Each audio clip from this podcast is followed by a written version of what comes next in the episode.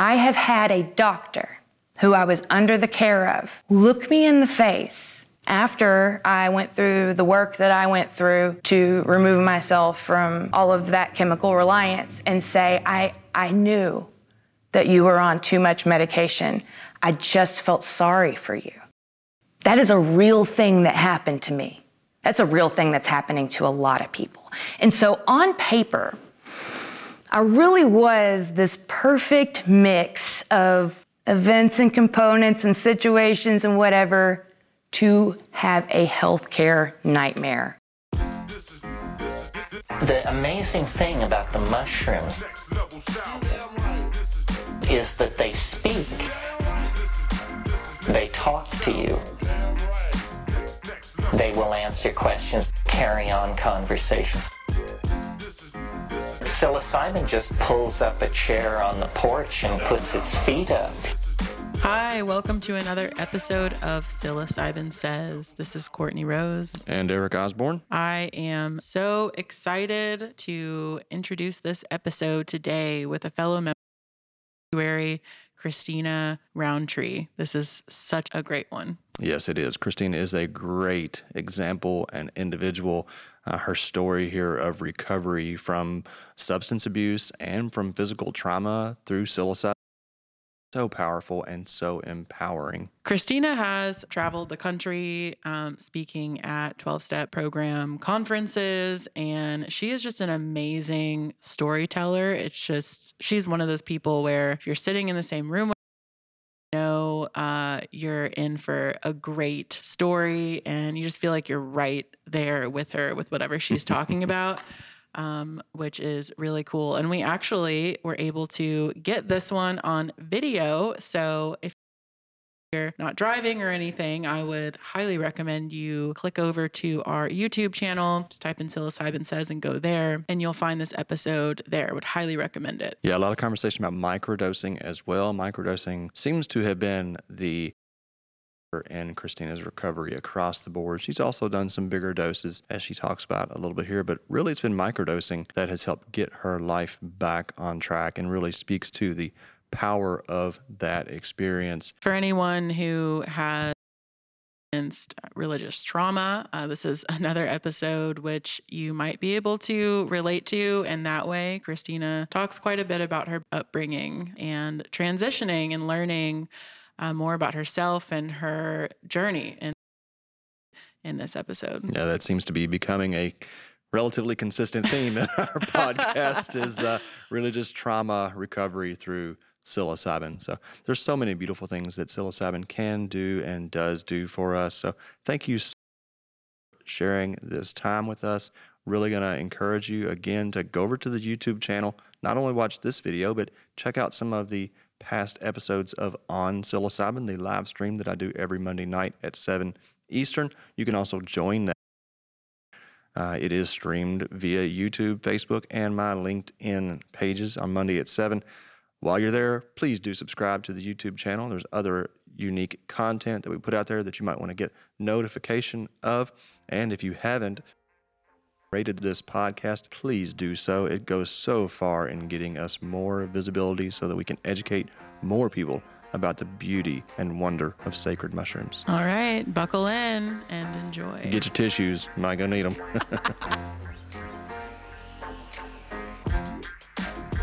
Thank you for joining us for another episode of Psilocybin Says. We are here today with Christina Roundtree, a sanctuary member who has a very interesting story to share. Christina, welcome to the show. Thank Hi, you. Christina. Hello, Courtney. Thank you so much for having me. I'm I'm just happy to be here in general. I mean, seriously. Like here on Earth or here? Here on Earth, I am so grateful to have connected with what is seeming to be like my people, like the community that I've been craving. I- I'm loving it. I'm making friends, I'm having fun, I'm growing with people and hearing stories and watching people go from a state of being one week and seeing them the next week, and I'm talking to a completely different person. And it's powerful and it's meaningful, and I'm just grateful to be a part of it. Have you spoken with George, Tom, or Cindy since the Okay, retreat? Okay, so I love George. Yes, I um, I met with George on Monday actually, Oh, and okay. we uh, we actually met for the first time two weeks ago. Pro- going into that retreat it was for the purpose of talking about meditation practice. Um, he's fantastic, and um, but yeah, I told my husband uh, when I was on the way to go meet George on Monday. I said. I said, I feel like I've been wanting to see this movie forever, and George got to go see it, and he's going to tell me about it. Uh, and I was just so excited. Well, like that's one of the things about once we've had our transformation, or as we have these transformations come through psilocybin or other practices, and then we see other people who we have a vested, vested interest in having, or we know that they're having that experience and that bond that already forms before you got together and, and shared. You're so excited for him, and you know that it's big, and that's just such, I think, one of the most beautiful things about this practice is how those who have been initiated support and welcome others in generally not that, always That right there, you going to meet up with George after the retreat, like that's why we Yeah. started Sanctuary. Yeah. Like that built-in integration. Oh, it just feels so good to hear. well we'll, we'll talk more about that but let's let's backtrack and start off with your own personal journey that's brought you to where you are now and i know it's been a long and winding one and we'd love for you to share as much of it as you're willing so much has happened in the time that I've been alive. And I think a lot of that has to do with, um, well, one, I actually have experienced some extreme circumstances just in my life. And so it's, it's, it's kind of lumped together in that way, if that makes sense. But there's been a lot of segments of personal growth and um, spiritual growth, and that where I have had deep and effective spiritual experiences, um, to quote another text that I used to read a lot. All of that eventually led me to using mushrooms as a tool to achieve a spiritual experience, as one of many tools to achieve a spiritual experience. But that's that wasn't my approach to begin with. Even with them, it was definitely, as we've talked about before, from a science standpoint, from a mental health standpoint, from a medical Western medicine standpoint. So I, first of all, have lived my life. I could have been diagnosed with PTSD probably at any given time. Um, I wasn't for whatever reason. I'm not sure how that came. It was not because I haven't sought out help for mental health issues. I just, uh, uh, my brain was really good at compartmentalizing and keeping me safe from awareness of even some just some not fun things that had occurred in my life. And so I've always been seeking. I haven't all been feeling comfortable in my own skin pretty much my whole life. And I've called that a lot of things, you know. Um, hold on let me get back to the story that'll probably help us so i so i uh, definitely as an adolescent and as a teenager struggled with um, chemical dependency and really just following the rules and feeling heard and feeling successful. Um, I, I mean i've struggled with that now that i think about it like pretty much my whole life. Like where am i supposed to be fitting in here? I, I have uh, was exposed to some very extreme religious beliefs from a really early age which ultimately you know through nobody's fault. It's just the way that it actually occurred. And let me say like this is my personal experience cannot be argued. Absolutely can't. I'm not asking for interpretation on whether it's true or it's not. It is. I was there. Um, if anyone wants to enlighten me on processes that were occurring that I don't have a name for, or how we build on that, or how we're going to help other people change to where they're happy sitting in their own skin, I want that. I'm there for that all day long. But this can't be argued. And so, yeah, I guess apparently that was important for me to say. So, yeah, I, you know, we're basically um, from a, I knew that I was a flawed person, uh, that I had desires that were absolutely opposed to the grace of God. For my earliest memories is being aware of that. And that, you know, I'm looking around me in church and uh, everybody is they look I guess they're having spiritual experiences. They're having, you know, physical symptoms that I can see. They're shaking, they're running around. They're, I guess they're having a good time. All I know is I'm, I'm not, I'm scared. I'm not having that feeling. I'm having the feeling of I would rather be playing. I'm having the feeling of I want to listen to music that I'm not allowed to listen to because it's bad. I, I want to think big thoughts that go outside of, of, of what these people are telling me, and that's bad. And so, Christina, and this is, you know, I don't identify with these beliefs at all anymore, I'm grateful to say.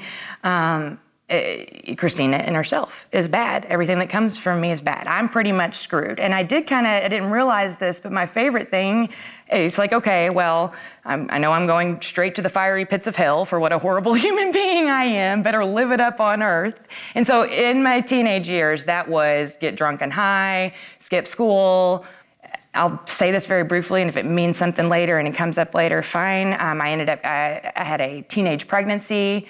Um, as a teenager, I was sent to a Catholic maternity home um, to place my child up for adoption, which was made very clear that's my choice. I'm choosing that. But since we're choosing it, don't, you know, we're just gonna pretend like it didn't happen. This baby's gonna go to where it needs to go to, and you're gonna go on, you know, so many just shame inducing, don't speak your truth experiences. And I, I, mean, I'm not even of legal age at this point. And, um, and so a lot of a lot of pain and and then I, I did so now i'm an addict i'm an alcoholic. I have an anxiety disorder. I have mental health issues. I'm unstable. I'd gotten a uh, bipolar uh, manic depressive at the point by the time i was 21 i was on a mood stabilizer an antidepressant an antipsychotic and an anti-anxiety medication. Jesus.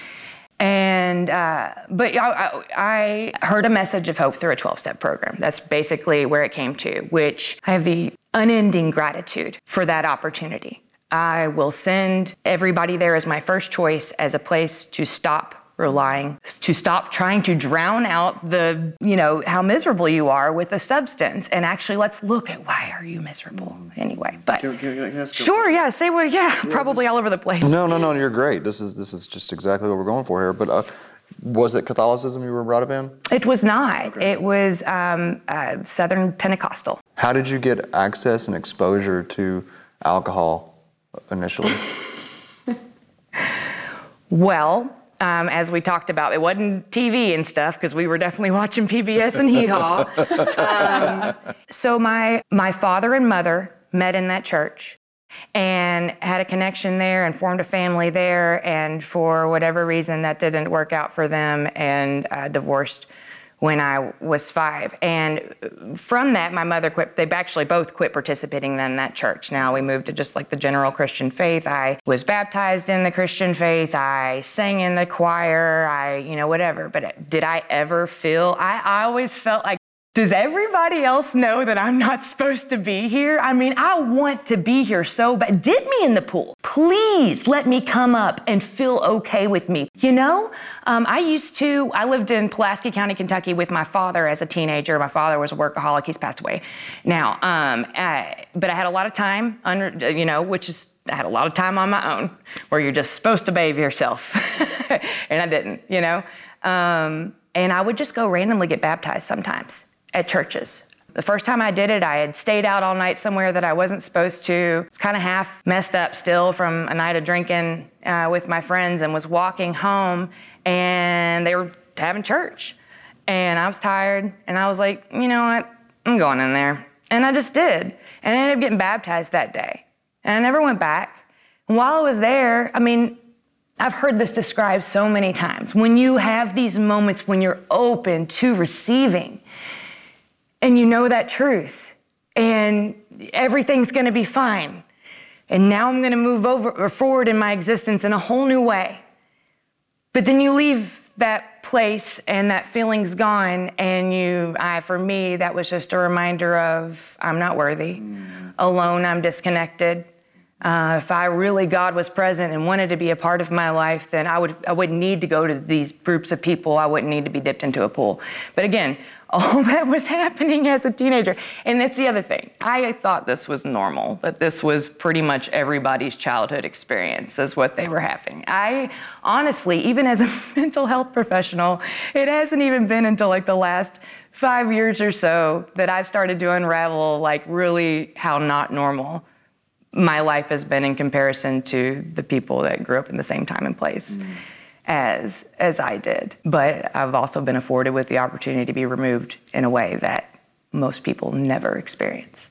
So, um, which seemed like the worst thing that ever happened to me at the time, and now feels like it was the savior of my soul. It, it, of of it, it was what was necessary for me to be able to like really lean into joy you know so i was exposed to this 12-step program. Eventually uh, you know had some slips wasn't really willing to do all of the work you know. There are some extreme ideas presented in a 12-step program and that whole god, god thing was really scary for me. But there's a part in the book alcoholics anonymous just to quote that book in particular um, that talks about, you know, when people, what about when you, talking about a real alcoholic, but I'll just say in people, in general, people in general, what about when you really get to the level of pain where you would do anything for it to stop? Because this is, I think, this is what this book is actually talking about. We become open to spiritual matters, just like we are to any other. Like, oh, just put a band-aid on it, and this will this will fix you. Sure, I'll take that right away. When you get in enough pain, oh, I just have to completely align my will with God's will. Sure, sure, anything, anything. You know, um, I had to exhaust all of my human resources and everything I knew to try at that point in time. And, and I love it, the 12 step program that I was introduced to for the simple fact that it is all balled up. And, and I mean, it helped me attack the drink problem mm-hmm. and, and get on top of it and tap into community, tap into service.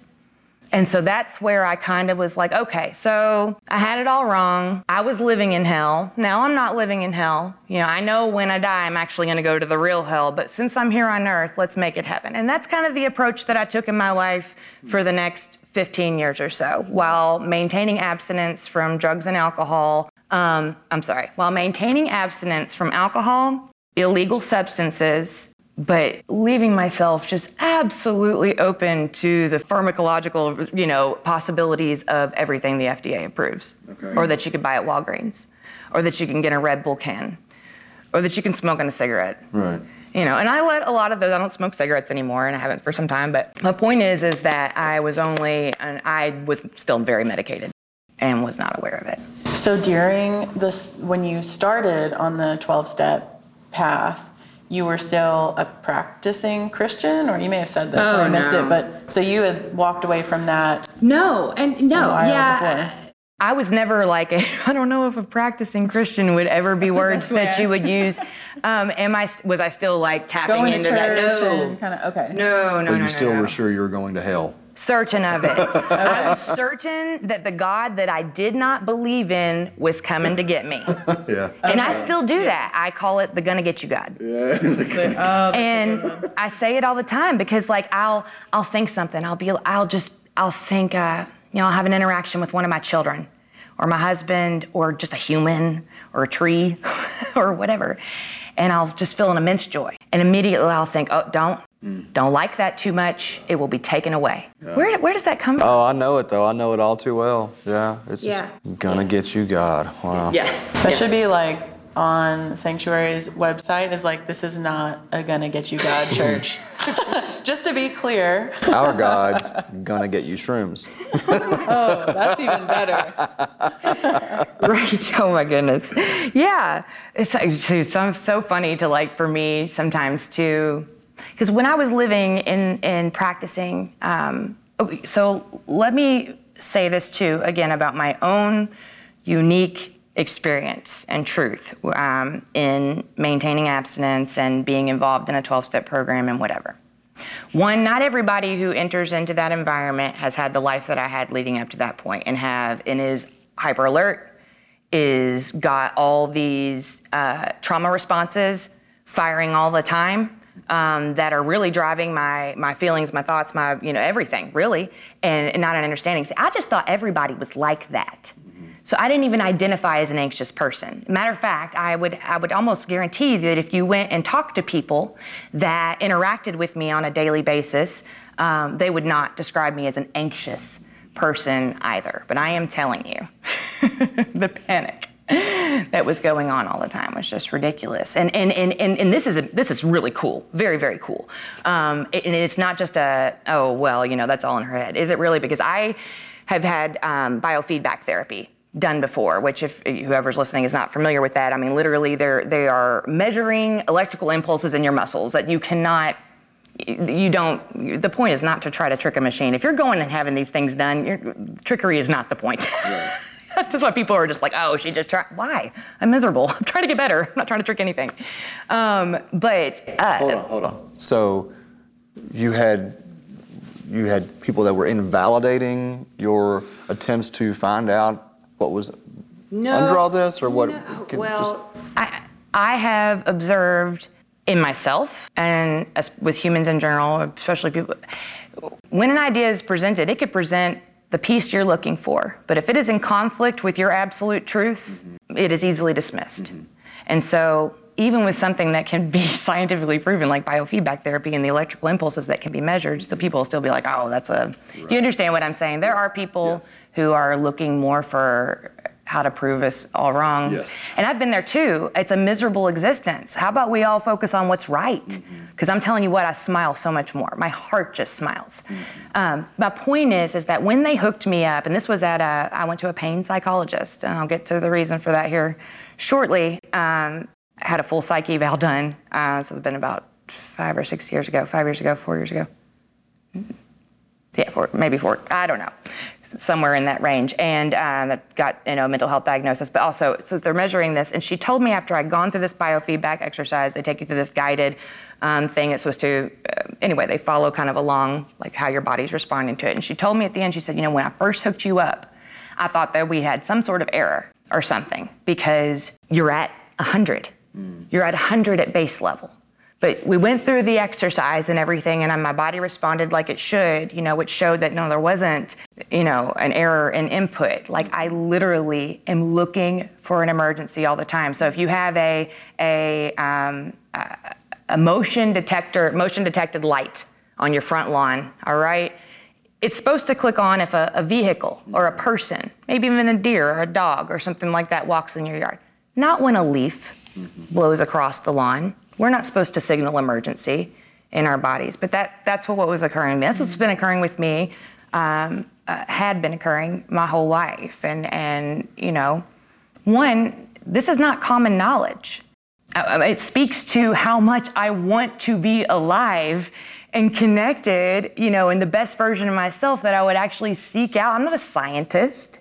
You know what I mean? I don't have a medical degree or whatever. And I just sat and read research and read research and read people's experiences and tried to understand everything in a way that served me. Because certainly the way that I was understanding things was making me miserable. And now I'm talking about kind of what led me to mushrooms now. Let me back it up. But that really is applicable in my experience in, in the 12 step program, you know, living that life. And I was active active in service and I was in love with it because when I when I'm connecting with someone else on my truth, on your truth, and we can talk about the most joyous things and the most painful things and bring meaning to them right here in this moment. Guess who I'm not thinking about? I'm not thinking about me. I'm not thinking about what you think about me. I'm not thinking about what feels like a shank in my mid back. I'm not thinking about my bills that are not getting paid or how I'm going to take care of my child or how I I am just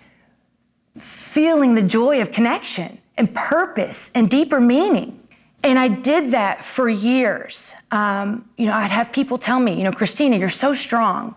Because I will just tell my story just like that. Well, but what are they really saying? I'd be dead if I had to go through. How are you doing this? How are you just showing up and sucking? Like, like it's something you should be proud of that we just endure. And so I get what they were saying. Hang in there. We see you. It's hard. That's what they meant. I know. But that does lead me to, you know, something that I found out later was that. So I would have these mental breakdowns. Even in, I want to say that I have been drunk as a skunk, ready to swallow a bullet. you know, wallowing in my own self pity, you know, you know, drowning in the quicksand of the pain and misery that I cause in myself and the people around me when I engage in self-destructive behaviors. I've been there. I've been sober, ready to swallow a bullet. I've been spiritually tapped in, and, and you know what I'm saying. It's not about what program I'm participating in. I'm not going to switch from 12 step to sanctuary and all of a sudden my depression goes away. You know what I mean? Um, w- I would go get these, as I know what to do. My, my mother, master's degree in nursing, she taught, I, I've never felt like knowledge was not accessible to me at any point in time because uh, I used to go to the library when I was growing up. You know what I'm saying? Um, I know the difference between um, just some shit that somebody writes and publishes and like peer-reviewed research. You know what I mean? I've never, thank goodness, felt like I mean, access to information is such a privilege, such a privilege. Otherwise, my father might not have died of the cancer, the brain cancer that he he ended up dying from. I believe he stressed that. He stressed himself into a glioblastoma and literally stressed himself to death. That's a whole other conversation about how powerful the way we think is and how it impacts our ability to heal or not heal or, or, or um, you know, bring forth disease or, or healing, I guess is, is what I'm saying. So anyhow, but I, I, I was going and getting one of these mental health evaluations like I do every so often. Sometimes I'd get on, you know, antidepressant even while participating in, you know, doing my spiritual growth work and, and whatever, just living life. Um, and sometimes I get off of it. You know what I mean? I don't think a mental health journey is supposed to be linear, that's for sure. And there may be a time that my specific circumstances get so acute and dire that I am requiring a mental health medication for that moment. There's a good reason for them for a specific instance. Um, but like anything, when it's going to be the fixer, when really it's just a symptom, I believe. Mm. That's that is the only that's how I can describe what's happened with my mental health journey. Do you know what I mean? That like those the depression, the anxiety, the panic or whatever were not the problem itself. It's not that chemical imbalance or whatever. Something else. It- anyway, what's crazy is that these things are telling us good information. But it does not fit in this world to say, oh, I'm feeling depressed. What's my body trying to tell me? Oh, too much external stimuli? I should stay in today? Take care of myself? Who, who can do that when their boss is expecting them to clock in? And so that's just one of, of many examples of, of how I live my life. But I, I went to a mental health professional one time. This is, this is uh, about five years prior to a major injury um, that I had. And she said, I'm crying, telling her what's going on, giving her the facts about my life. What's your life look like? Well, uh, I work full time, I go to school full time, I have a special needs child that I raise alone. I'm active in a 12 step program. I am active in service and volunteering. Uh, well, what do you sleep?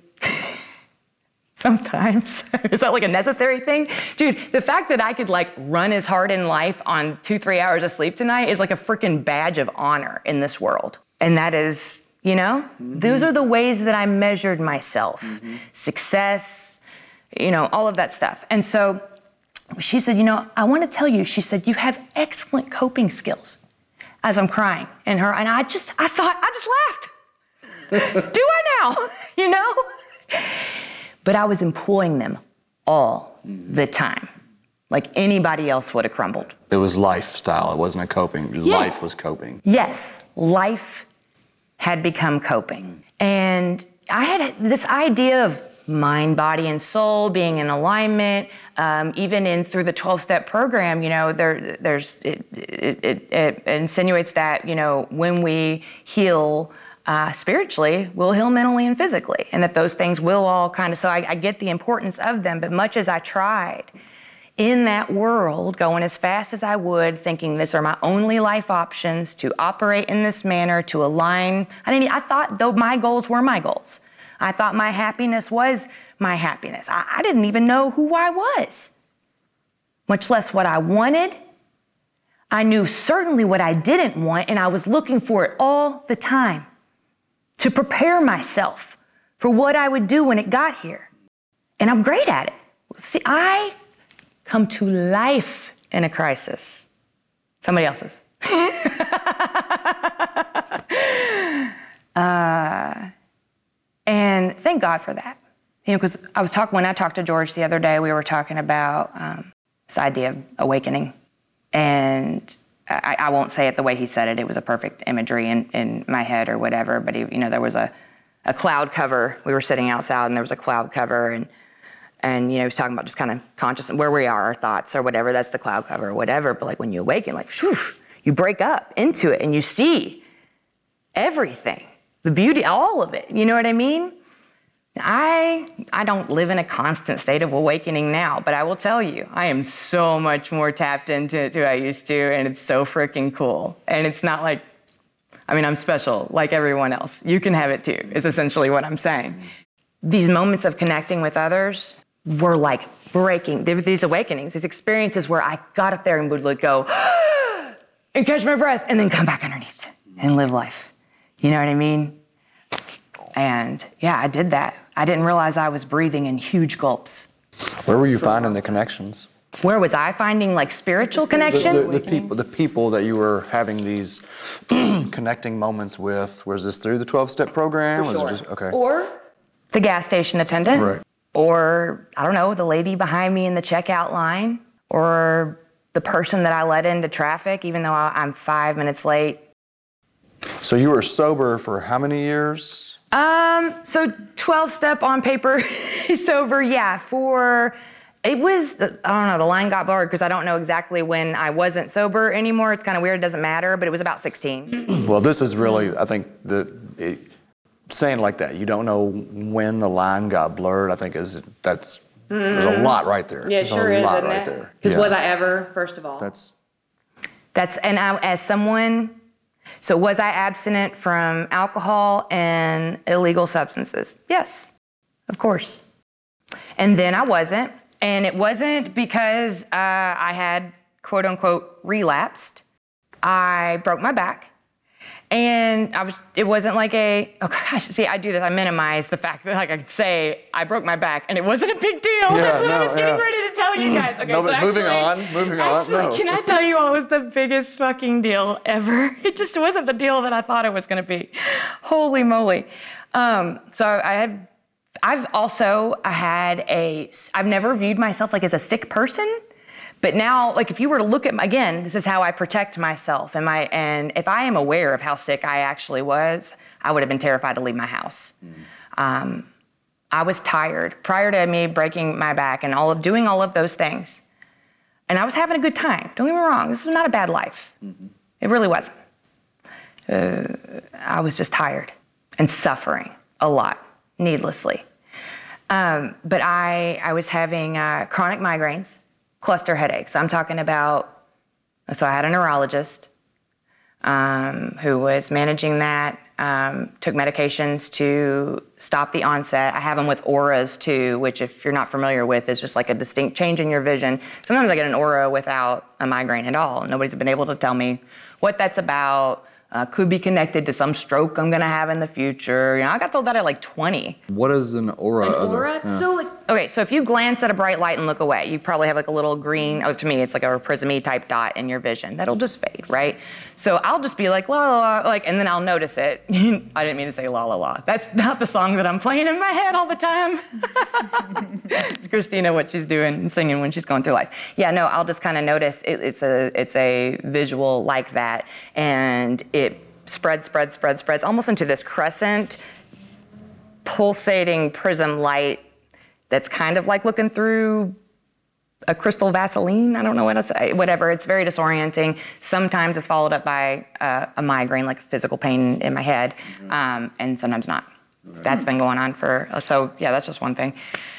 So that was happening. Um, you know, I was diagnosed with a thyroid disorder, hypothyroidism. I have two very small nodules in my thyroid. I, I've been in physical therapy for degenerative disc disease since 13. I've, I've thrown my back out physically, uh, like once eight months pregnant with my son, like just dropped a pillow, stood up with it, and just collapsed to the floor. Like couldn't bear my own weight.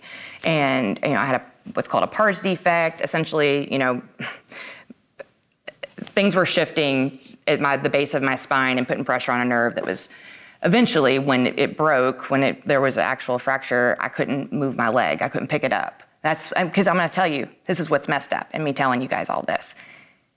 If I had gone to the doctor and they were like, here, this won't fix it, but you'll be able to go to work tomorrow, I'd have done it. Mm-hmm. Mm-hmm. If if they had said, this is probably going to wreck you for the rest of your life, but if you take this medicine for the next five years, then it'll, you'll be able to finish school at least. You'll have that time before you have to, I'd have done it. I did not, this, I've had a horrible relationship with my physical form my whole life. I've, I've felt uh, like it was not a body meant to serve me, um, that I'm, it, you know, I have a low metabolism, I'm, you know, I'm not prone to health, you know, I've got bad genes, I, it's a struggle for me to be healthy. This is a, a culture. I watch this in my father's family. I've, I've I- you know, oh, the drinking, that's what I was gonna tell you about my lovely grandmother. She is who introduced me. my mom's side of the family, they're an awesome group of hippies. And when I was nine, grandma said, Christina, you're getting older now, and I don't want you to go to a party and have one beer and get knocked up. So we're gonna get drunk tonight. And I was like, yes, because I had been waiting for this. I had seen it like family At reunions. nine? That's the age. apparently. Wow. Now, my, Okay. gra- my grandma, my grandma had my mother when she was 14, 15. Also, um, a child raising a child, and you know, probably barely a, not a child anymore with a grandchild. But anyway, this was. It was in. Let me not diminish this the love this woman has for me. Mm-hmm. This was her saying, "I see you, mm-hmm. young woman." Mm-hmm. and I respect, you know, that you're you're getting mature now. And don't get me wrong, this is sick what I'm saying, but this is how I can understand the message that woman was actually trying to give me. And she taught me a few things that night too. She opened this bottle of cheap red wine and said, "Now, when we open bottles around here, we finish them." And I was like, "Yes." I can do that. And I drank cheap red wine out of fancy wine glasses with my grandma, got in the hot tub, listened to Dark Side of the Moon on vinyl, and I had fucking arrived, as far as I'm concerned. But because that not feel comfortable in my own skin.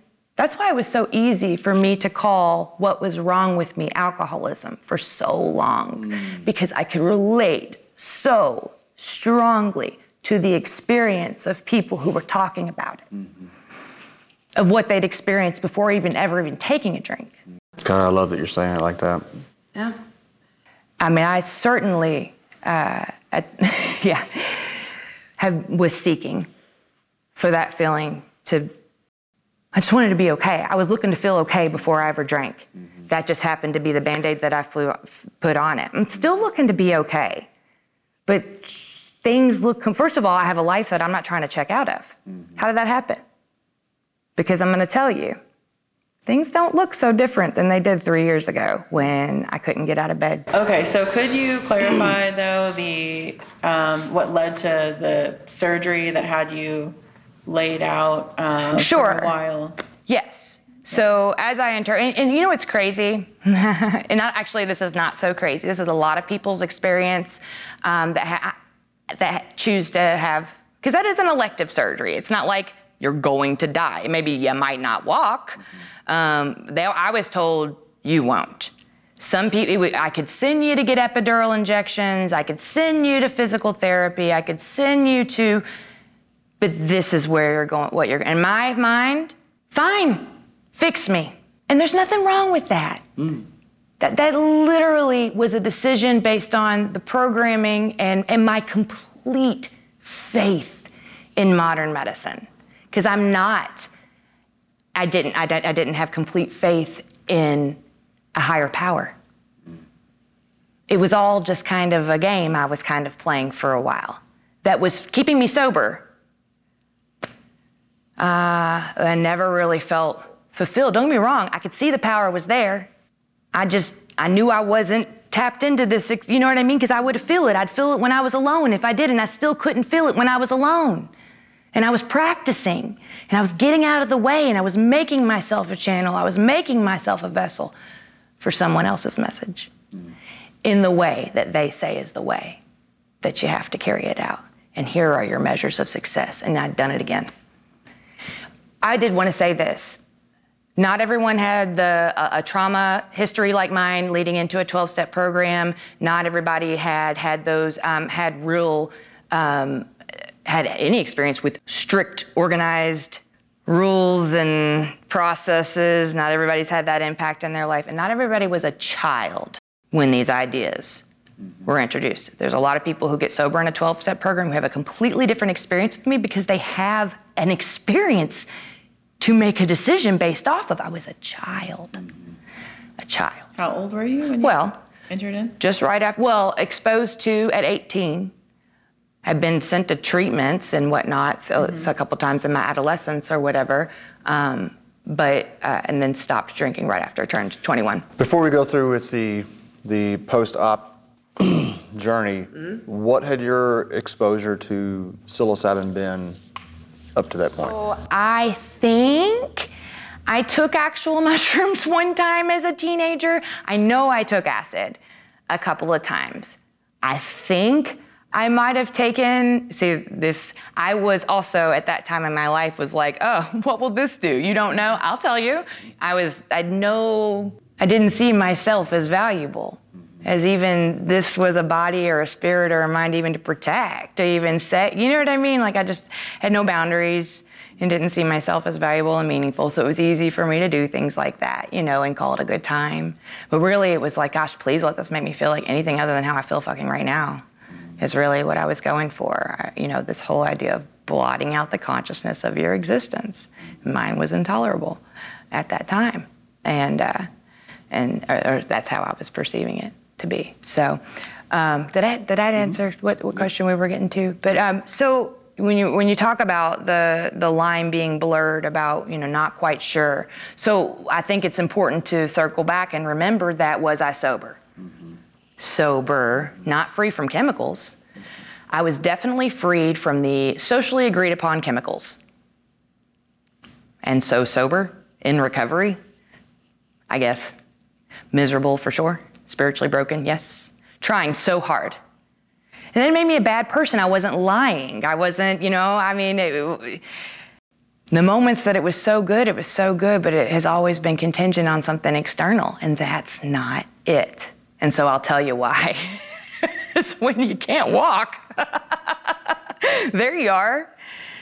Uh, and everything external is still there. It's just not there in the way that you remember it. And it's not there in the way that you can rely upon or understand. Um, it was intense. So, so I had these, this two-day surgery and um, wonderful doctors. I have wonderful doctors. Um, they were all great individually at what they do, and that's, that's unfortunate. Is mostly that's how doctors look at it. I'm going to do my individual good job, and that's just not health, is it? And um, so I was on a lot of medications even prior to my physical injury. My anxiety was increasing so much. I mean, I was in physical pain with these migraines, cluster headaches. I was going to have to, I mean, I worked at an infusion center at the time for people who were having such extreme health conditions that they would have to go and get infusion medications. Well, I was a patient at the own the same clinic that I would have to go get three days in a row of a it's called like the mag cocktail that they put you on when you can't break a migraine on your own. And it was just normal. And I thought I thought I felt so grateful. Man, I'm so glad I have this thing. So glad that I can go, leave my whatever, and go stick a needle in my arm for three hours and get this medicine pumped into me and then go right back to this unhealthy lifestyle and wonder why. What is so wrong with me? I'm doing everything they're asking me to do. And I was doing everything they were asking me to do. I just wasn't doing so many things they weren't asking me to do. It was okay for, like, I mean, I was freaked out, but I've been doing work at how to be a good human for a while, and I'd done all the right things. And yeah, I'm still living below the poverty line, but I bought all the right policies and I've got short term disability and I took a medical leave of absence from school and they understand and it's okay. The government's not gonna come after me for my loans right now. I'm just gonna put a pause on now that. And you know what? Since I have to just be laying here for a while, I'm gonna watch so much TV. I'm gonna sleep. I'm just gonna sleep. It's gonna be awesome. That should reflect to you how sick I was already, that you can look at, well, this thing happened, but hey, at least I get to watch TV, at least I get to sleep. It, was, it started began to look like a vacation. And if I'm completely honest with you, there was immediately the evaluating, and you're getting ready to take pain medicine, Christina. Remember all of the things. Now, I should. I, it's not like it's a bad thing to say, hey, be mindful of what we know, what science has proved that this medication is going to do to you. Now, weird how we'll all look at it before we give somebody a, a, a narcotic pain medication and go, hey, be careful. This medication is made to make you think you need it. This medication is made to make you forget you took it. this medication, you know what I mean? Like we know the chemical makeup this, it can do all, it will, you will act in a way you never have when, you, when it comes to this. You, they give you and you sign, okay, yeah, I understand. Now let somebody start acting like that. Now they're a horrible person. They may not say it. You know, I have had a doctor who I was under the care of look me in the face after I went through the work that I went through to remove myself from all of that chemical reliance and say, I, I knew that you were on too much medication. I just felt sorry for you. That is a real thing that happened to me. That's a real thing that's happening to a lot of people. And so on paper, I really was this perfect mix of events and components and situations and whatever to have a healthcare nightmare occur, to have a spiritual melt. Am I, I just a complete existential every sort of crisis that you can think. this was nothing like anything I had ever experienced before. So it was projected that I would be back to my normal life, my healthy life, um, in four months post surgery. That's how miraculous it is that we can do. Look, Christina, we can, we're gonna put you to sleep, we're gonna cut you open from the front the first day, and we're gonna put hardware in there, and it's gonna be amazing. The things that your bones can't do, we're gonna do it for you with metal. And then the next day, we're gonna flip you over and go in through the back way. And it shouldn't take too long for you to heal. Uh, you take this medicine, you go to physical therapy, they operated on your spine from the front and the back. That I think that's a normal. It's anterior, posterior. They just go because they've got to put uh, brackets in and then they got to screw them in. And there, believe me, there are people who have way more metal in their body than me. But it, it, it just even the way that it was all wrapped up in a ball for me. It's like, hey, we see you get this major. Don't even worry about this thing. We're gonna do this thing. It's gonna fix it. It's fine. Are you looking for a community that allows you to authentically express and explore what it means to be human? One that honors the divinity within you and all life? Then Sanctuary may be just the community you have been looking for. Sanctuary is a faith based organization centered around the sacrament of sacred mushrooms for spiritual exploration and personal development. You are invited to become a member and commune with us. Join us for a Sunday Zoom service or a weekend sacred mushroom retreat in the beautiful Kentucky countryside. Visit psanctuary.org to become a member and find more information. And so, and you understand the human that is hearing all this is a flawed human, is a person who doesn't deserve to be healthy. I don't deserve healing or good things. I'm not telling myself this. If you were to ask me at that time in my life, I truly believe, Eric and Courtney, if you say, Christina, how do you feel about yourself? Well, I'm I am honest. I'm an honest person. I can be relied upon. I'm trustworthy. I show up with people. I lead with my heart. I'm genuine and authentic. Now, when I'm saying those things to you now, I can feel it. I can feel my truth. And I spent most of my life being able to rattle off the facts about Christina and not having that positive feeling attached to it usually a negative feeling like, who are you? Who are you to even say that you're these things? How dare you? Other people can say those things to you. You can accept it there. We just say thank you, but we, you actually really know just how small you are, just how insignificant you are, because that keeps you humble, right? You don't have to beat yourself up all the time. Oh my gosh, it's just. Anyway, I didn't realize that I was in the habit of being so hard on myself and talking to myself so horribly. So many things that, that I realize now, or even the narrative about my life, how untrue that it was. So uh, things did not get better. Everything hurt. I don't even, oh my gosh. This so, after surgery? Oh, yeah. Okay. Yeah. At first, I just tried to plow through it, which is actually not as hard as one might think when you can't feel your own body. you know, because you're on, you're so medicated. And I was. You guys, like at this time, six months post surgery, oh my gosh, I was on a fentanyl patch. I could take two Percocet 10s every four hours each day.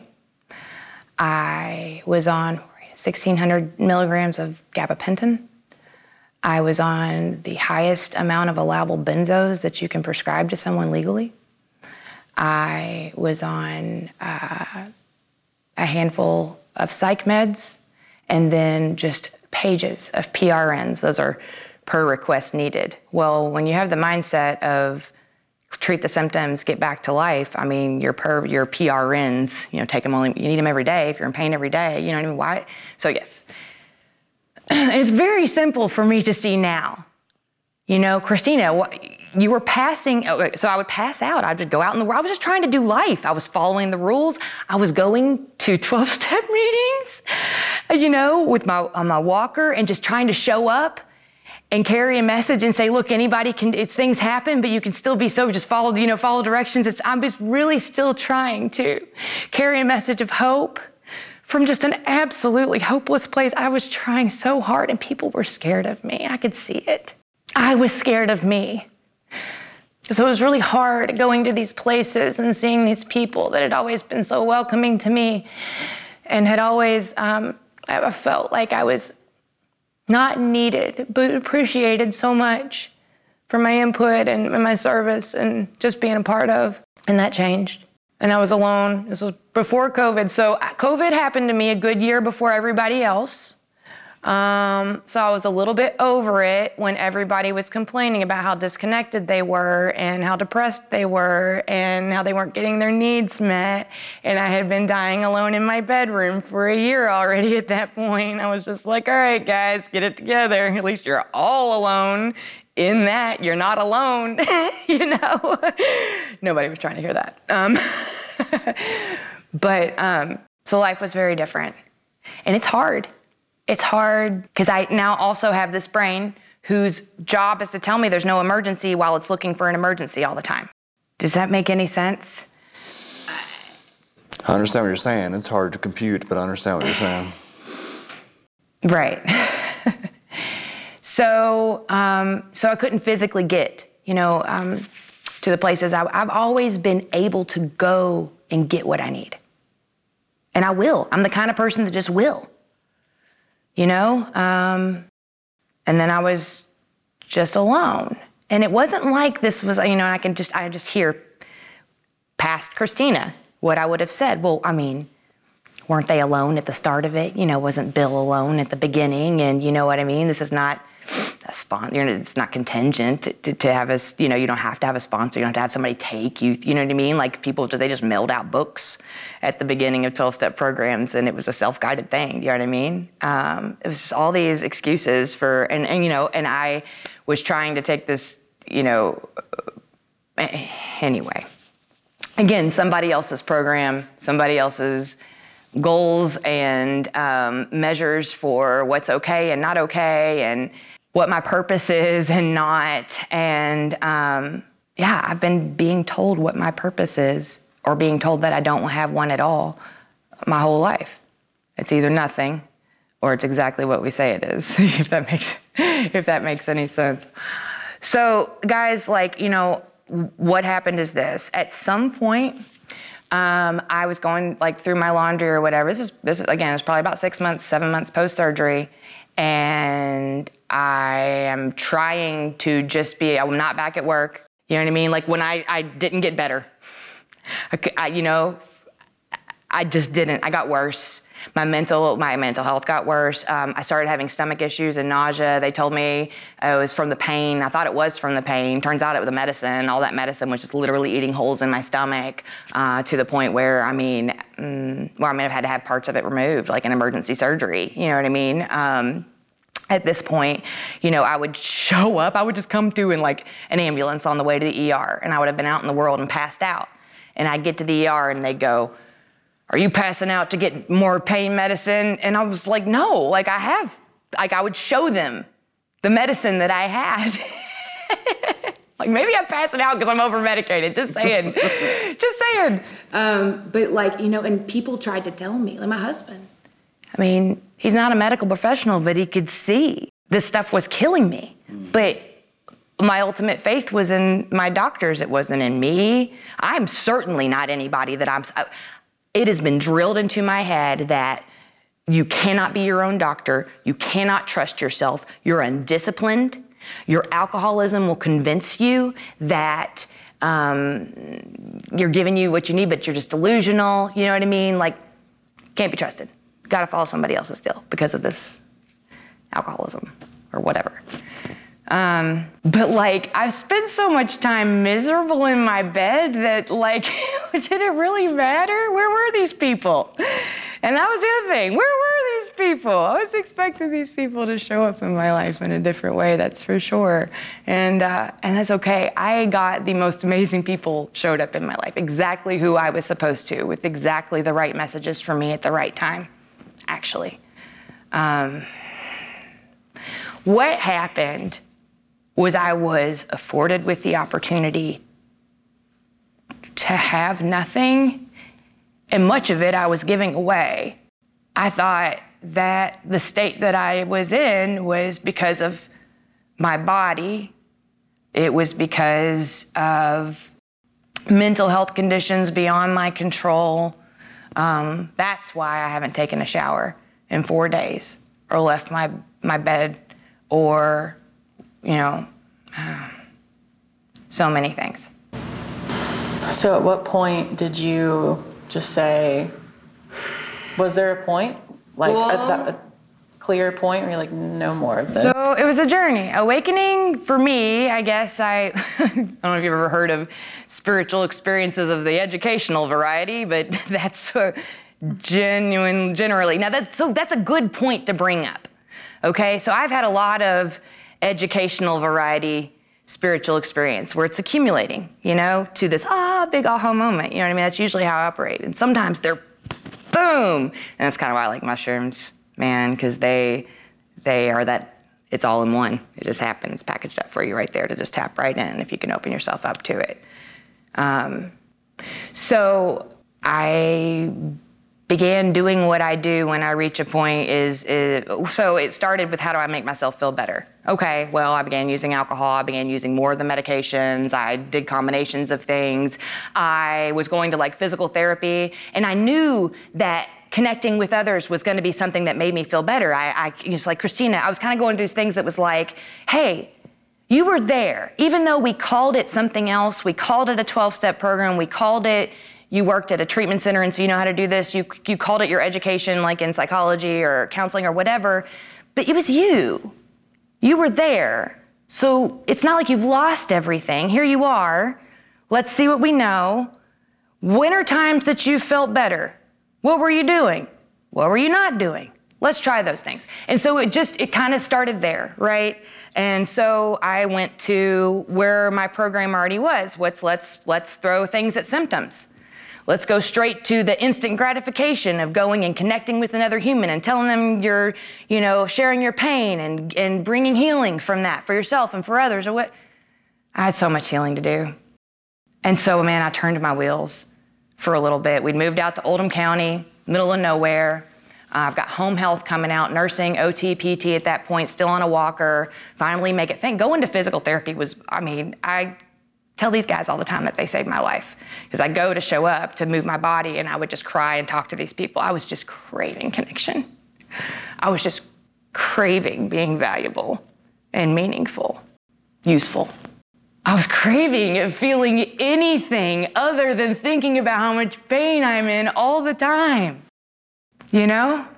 And I knew I could get there talking to other people. I just was putting the, the cart before the horse. And so I, uh, I tried by myself to get off these medicines, you know, I, um, and it, it's tough. It's hard. The physiological response of stopping taking these chemicals hurts in a way that I just can't even. So, and then can I mention also that there's an actual physical pain present also? Um, and so what ended up happening is I needed to, I, I was like, how do I get off of this without having a seizure? you know, I know what happens when you abruptly stop taking benzos and certain things or whatever. And so Dive. you can, yeah.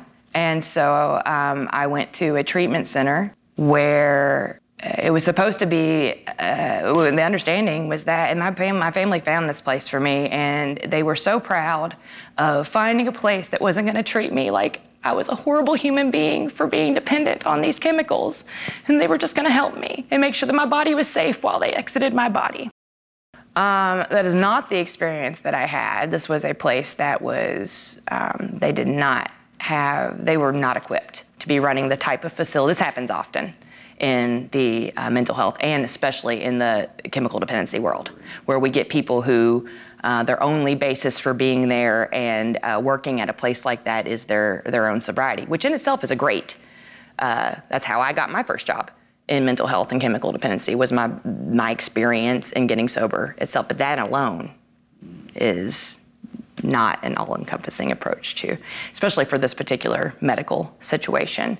Uh, well, I, well, was still struggling to walk, and um, you know I was made to trudge and things like that. I mean, while I am coming off this medicine and can barely barely carry my own weight, it was just assumed that I was drug seeking. It was just assumed that um, that I deserved, that I brought it on myself. I saw these um, these things. I had two seizures while at that facility. They discharged me without my knowledge. I just was kind of abandoned at the hospital. Uh, it's a real thing that happened.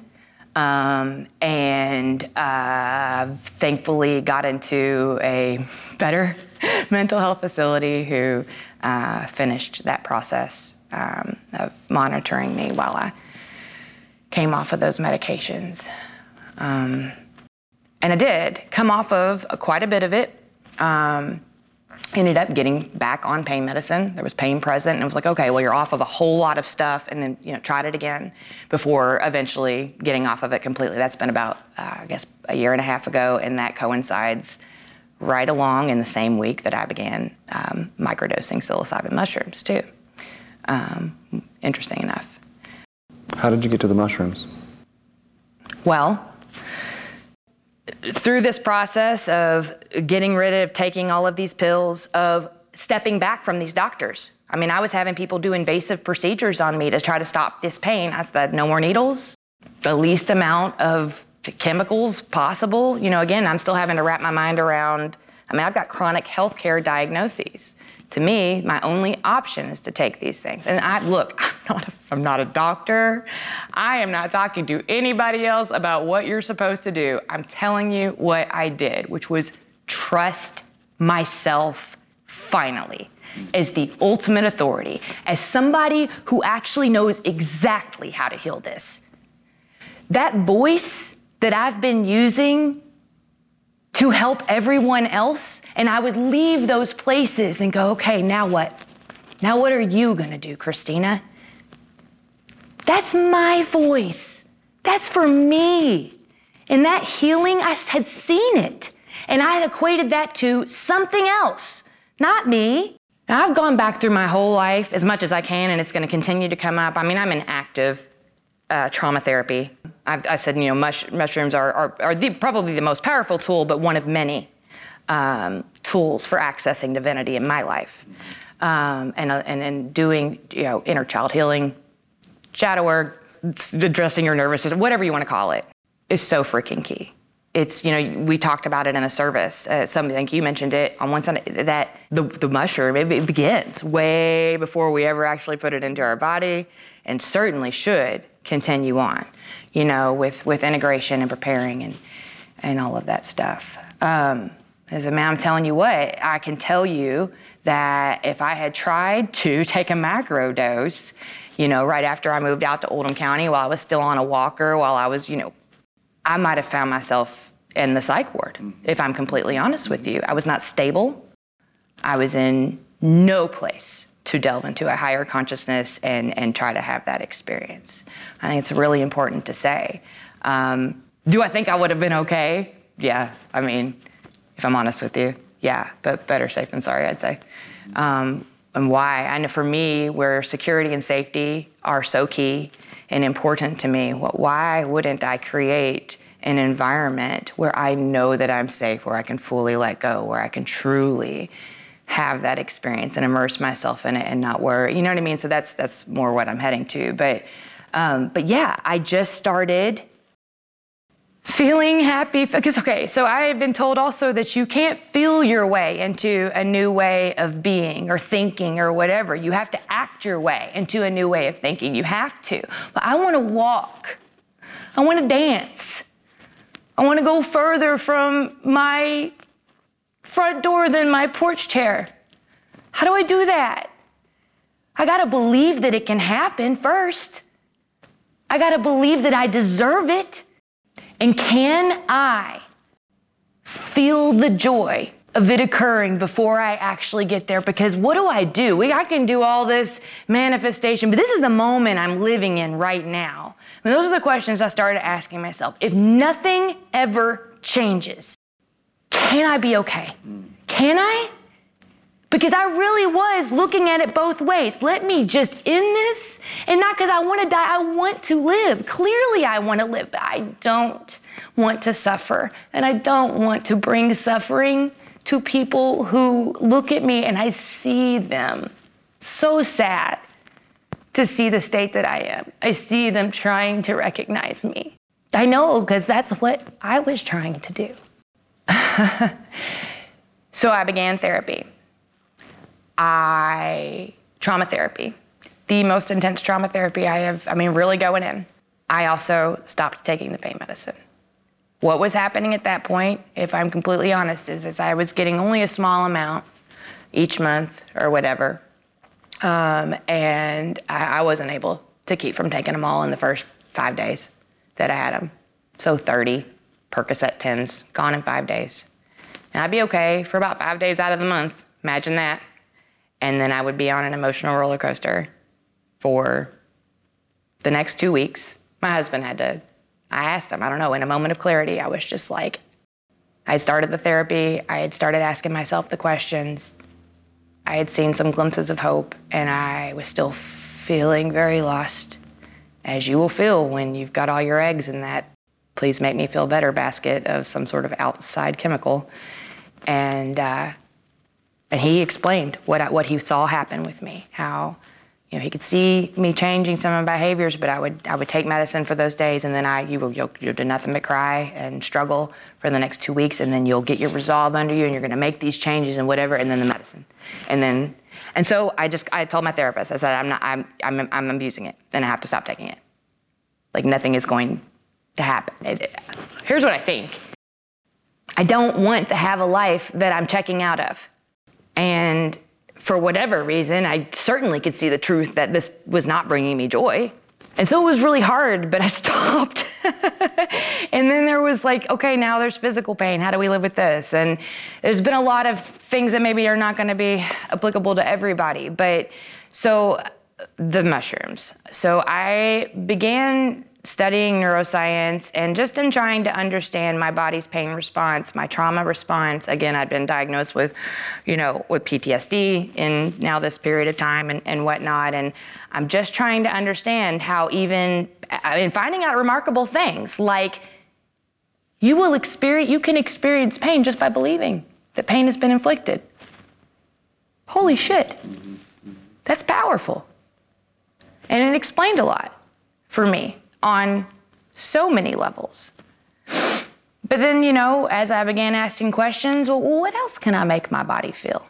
Because I do feel good sometimes. Aren't there those chemicals in there too? And I just started getting curious and reading and neuroscience and higher consciousness are, you know, a lot of times they kind of like go um, dip into each other. And and I had had some people in my life. Uh, there was another person. You know, I'm just gonna say it, yeah, because let me just honor this guy. My friend Eric, who I watch, who had a very similar experience to mine, entered a 12 step program earlier, early, had a life, had a trauma history, um, struggled with maintaining sobriety, would have periods of time or whatever. Um, and he had mentioned it to me. I reached out to him. We, I used to, we were in a band together. I used to sing in a band. He would play bass and um, but a really great friend of mine, and he had mentioned uh, mushrooms, in it, he's like, I know, don't worry. I mean, I know what people think about this and the whole 12 step thing, but you know, you know, he had physical pain too, and whatever. But he, ended up taking his life. Okay, so probably that was right before I started microdosing too. It was a big wake up call for me. All these people that I'm scared about, what they're gonna think about me, they're all in my head. They certainly weren't in my house. They're not offering me anything positive or negative. It was just all in my head. And so, yeah, I, I, I don't know who I was waiting for, I guess me, to show up to just decide, do you know what? Like, I don't know who I'm looking around for to show up to tell me the way. Just do a way, and it'll be your way. Go do it and be happy. I mean, screw what, what's the worst? We can always come back to this. We can always come back to bed. You can always just stop. But I don't want to do that before I try it this other way. I'm so glad that I didn't give up on myself. And so I started reaching out to people that had been significant in my life, that had been teachers, that maybe weren't present then, but you know, just trying it out. And a lot of those people were gonna be through the 12 step program because that had been my whole life. I looked like I had these different areas of my life relationships, career, 12 step. Mm they, it was all the same people, you know, and I had, not everybody does it that way. That is the way that I did it. and um, I had to, to go back to these relationships and say, hey, uh, and look at them not under the blanket of these are the people that are supposed to be there for you because that's what we do in the 12 step program. It was take that away and let's look at these people. Are these, do you want this person in your life? You're allowed to say that. Turns out, oh, I shouldn't, I don't want to say anything. So when you remove the lens of which you have viewed a bunch of people and look at the individual, um, it was easier for me to determine whether I actually wanted these people in my life or not. And the right people showed up, and I quit being so offended because I wasn't getting, you know, what I needed. I actually was getting what I didn't want. You know what I mean? I didn't. Uh, does that make sense? It, it was fine and I got what I needed. I got the connections that I needed. I began uh, practicing meditation. I began focusing on healing. I began feeling the good feeling before the event even happened that made the good feeling. So, yeah, I mean, nothing's really changed in my life. You know what I mean? Like I still got the same kids at home who go, you know, go to school and we do the thing, and and uh, but everything's changed because of what I do. I have made my healing and my personal growth uh, a priority, the the priority. Um, since beginning microdosing. How long has that been? When did you so, start? So yeah. Um, Oh, I'm trying to think because I don't drink anymore. Also, that's I, I I sometimes try to remember how much time it's been. if it doesn't matter. it really doesn't. Um, it's been some time now, and it's not an issue for me. Uh, wait a minute. What was the question, Courtney? How long have you been? Uh, I mean, more specifically, I guess I'm wondering how long had you had a relationship with mushrooms until you found the community that is sanctuary. Okay, yeah. So um, let's see. I did remember because my I did stop. I had yeah. Okay. Uh, June of of 2021 was when I was because yeah is when I started microdosing. Things changed immediately. Immediately. And not like because I was like you know in a kaleidoscope dream or something like that. I don't even know how to describe the change because it was so dra- gradual and so sudden all at the same time. Um, for me, so I could see the, the benefit in taking a microdose of psilocybin uh, with no hallucinogenic effect just based on what little information we have about the amazing things that it does in the brain, um, specifically regarding, you know, our neural pathways, how they're programmed in, and how we can actually get parts of the brain to speak to each other that never do without the presence of this chemical, how we can actually sever old patterns and rebuild in ways that actually serve us. Uh, and even in traumatic brain injury, I mean, physiological damage Yes. being repaired. It's incredible. Yes, and just oh, oh, oh yes, it's so exciting. It's so exciting um, because brain deterioration is, is just a natural occurrence of being a human. So anything that we can do to stay sharp and as long as our physical bodies will sustain us would be amazing. Nobody wants to be a prisoner inside their body. I'm telling you right now, you don't want to be a prisoner inside of your own body. But I'm also telling you right now that before I broke my back, I was a prisoner inside of my own body when I could walk just fine. Certainly. So you had this gradual yet drastic change when you began microdosing. How has that re- relationship looked as the time has passed now? Like, right, you have that immediate, like, oh wow, things are different, or I'm seeing things differently, right? But then how does that relationship evolve as you continue working with the mushroom from a different place of mind? I'm really grateful that my beginning path in the mushroom space was I mean, obviously, I don't live alone, I have a family, but wasn't with you guys.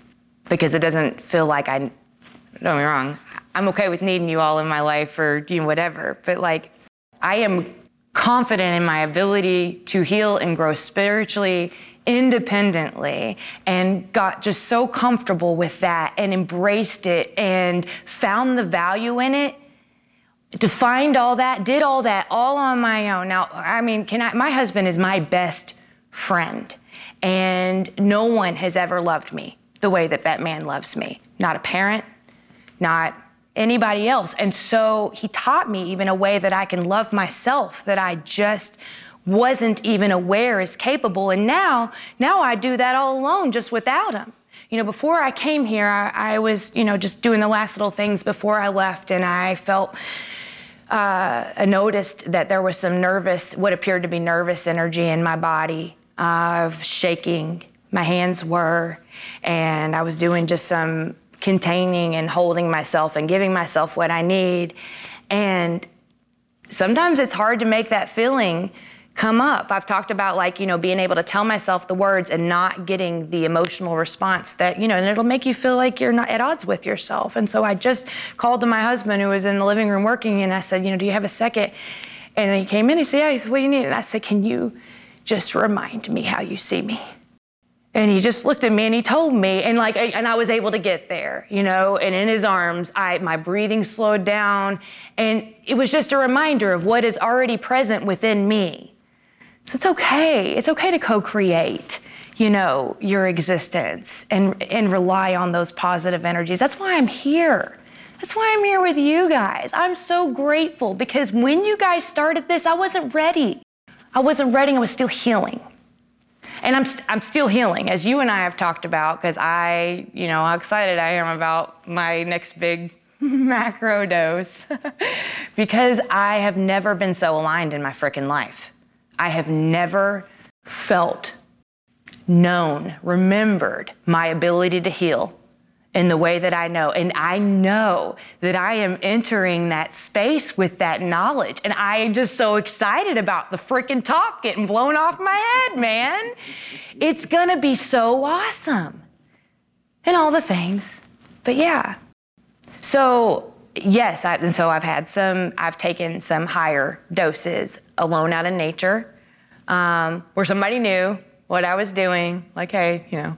But um, this is not anything I'm scared of. I have felt safe and nurtured by this mushroom space. The fear is there, it's everything I think I know, what people have told me, old narratives that don't serve me. Because where am I going? I'm going to the safety of within, the place that feels the best. Fuck yeah. I want to feel it and I want you all too. Except it won't feel this way, it will. But it'll be your awesome, man. You know, sometimes you just gotta throw that man in there, you know? so that's what's happened to me. The mushrooms alone would not have been enough. Or they would have led me right to all the other pieces um, that I needed for healing. The personal responsibility about what we do with what we learn there and how we interact with the world afterwards. To me, it's such a responsibility. People, that connection I know you felt in that space, don't forget it. One, it's for you, and it is with you all of the time. Your body remembers, tell yourself that it's there. And two, take it with you everywhere you go and offer that, offer it to every being that you encounter. And amazing things will happen. That has been my experience. Well, you answered why psilocybin is a sacrament anyway. Yeah. that pretty much sums it up in my mind anyway.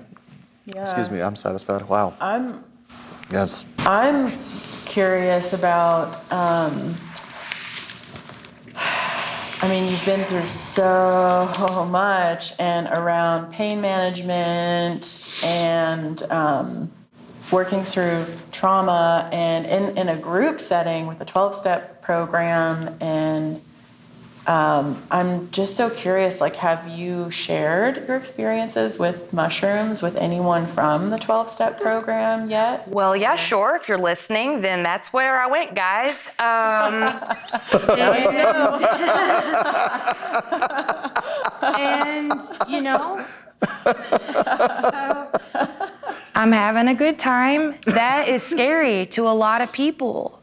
Um, that was scary to me for a long time. So, so, so what I experienced in the arms of that program when, when applied in the way that it was intended is there is a, oh my God, the connection, the love. It's a, it's just a piece of what it's, you know, that fellowship, the community or what, you know, all of the, having a higher purpose or whatever. And sometimes that aligns, somebody else's purpose might align with yours, like how our paths cross. I was looking for you guys and here you came. And yes, it was through a conversation with someone that I knew from the 12 step program who, um, after a year of um, just listening, and I mean, I shared with this person specifically that I started, it was scary for me. Yes, I was, I was like, oh gosh, that might be it. She might never want to have anything to do with you. And then I had to be like, doesn't matter. doesn't matter. You know, if it's supposed to be there, it'll be there and it'll bring you joy. And if it's not, I'm gonna know, you know? And and so no, she's a great friend of mine and has um, finally, after a year of research and getting quiet with it and um, uh, talking to people and being advised and opening her heart, she has begun microdosing, and it has been amazing to watch this person. Oh my gosh. Um, and uh, but so I recognize too um, that that's scary.